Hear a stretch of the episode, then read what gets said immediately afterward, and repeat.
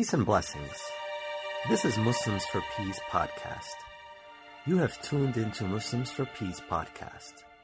Please subscribe to our channel.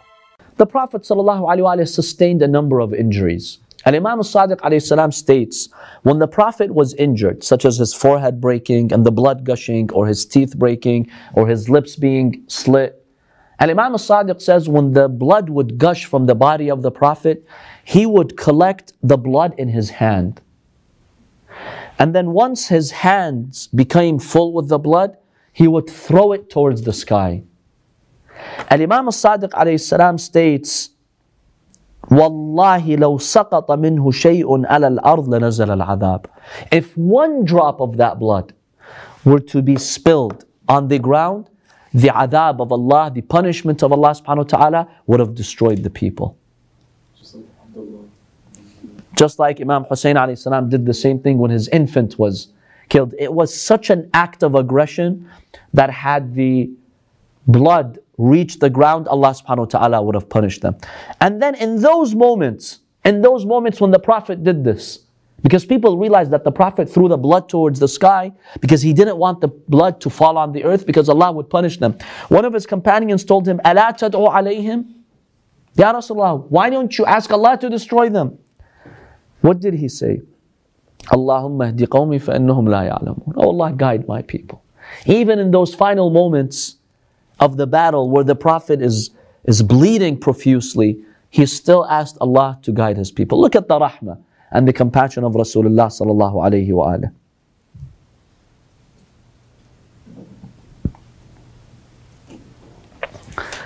When there were rumors that were spread in the battlefield that the Prophet ﷺ has been killed, the news reached Medina. People started spreading rumors in Medina that the Prophet is now in the battlefield and he has just been killed. One hadith states Iblis is the one who delivered the news. He spread the news that Muhammad has been killed. Lady Fatima alayhi salam, Safiya, the aunt of the Prophet. These women from Bani Hashim, they will really, really sadden to hear this. One hadith states Lady Fatima alayhi salam came rushing, putting her head, her hand on her head, so concerned that something happened to Rasulullah sallallahu alaihi wasallam. Along with Safiya, she rushed to the battlefield. She came to the battlefield in order to see what happened, but she was very happy to see the Prophet sallallahu alaihi wasallam alive, and she assisted the Prophet with his wounds. Basically, she said, "I was washing the wounds of the Prophet, but I realized that when I would wash the wound, more blood would flow." So she took some straw mats and she burned it such that it became ashes. She said, I put those ashes with a band and I put it on the wound of the Prophet, and instantaneously, you know, the wound would stop bleeding.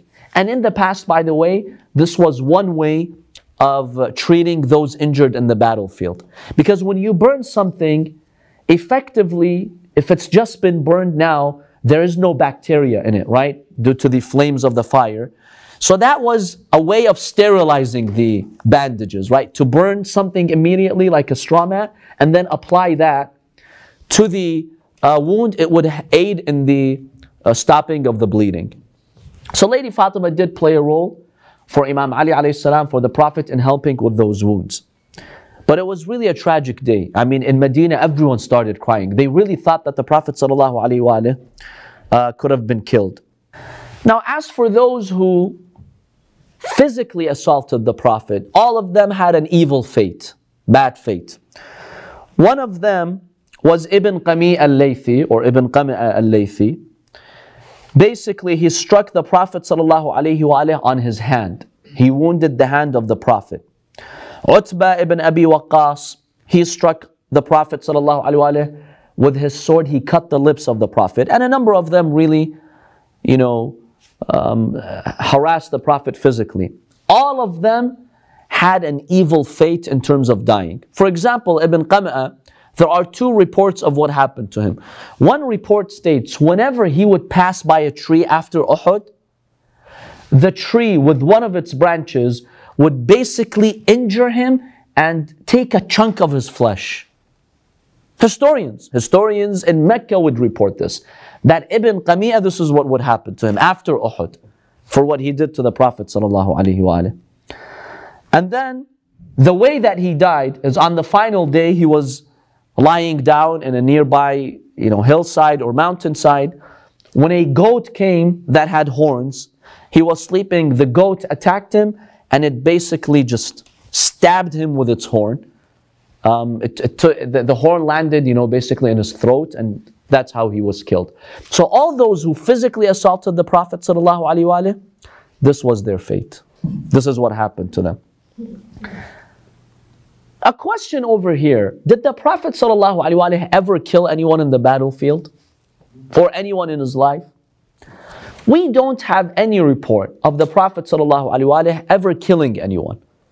However, what happened is Ubay ibn Khalaf, one of the pagans of Mecca, once he had seen the Prophet ﷺ in Mecca when the Prophet was in Mecca. It seems Ubay ibn Khalaf had a horse and he was feeding the horse some hay. When the Prophet passed, he told him, Ya Muhammad, you know what I'm doing? He told him, What are you doing? He told him, This horse, I'm feeding it, so one day I'll kill you.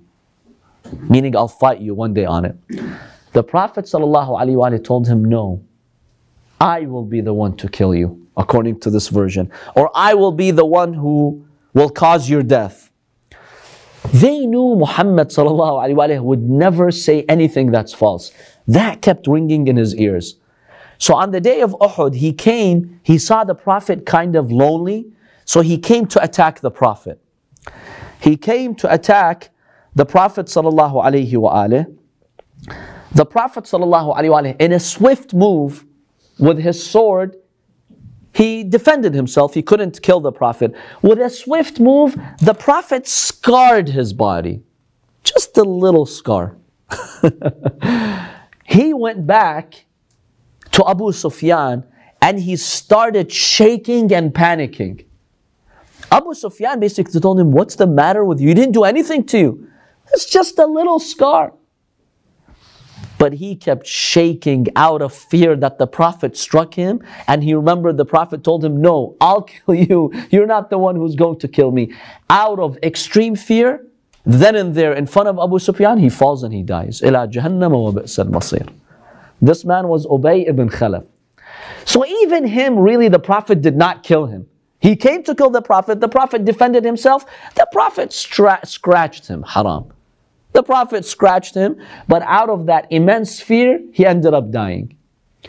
So we don't have any historical record of the Prophet actually like murdering someone or killing someone or you know beheading someone. We don't have you know something like that.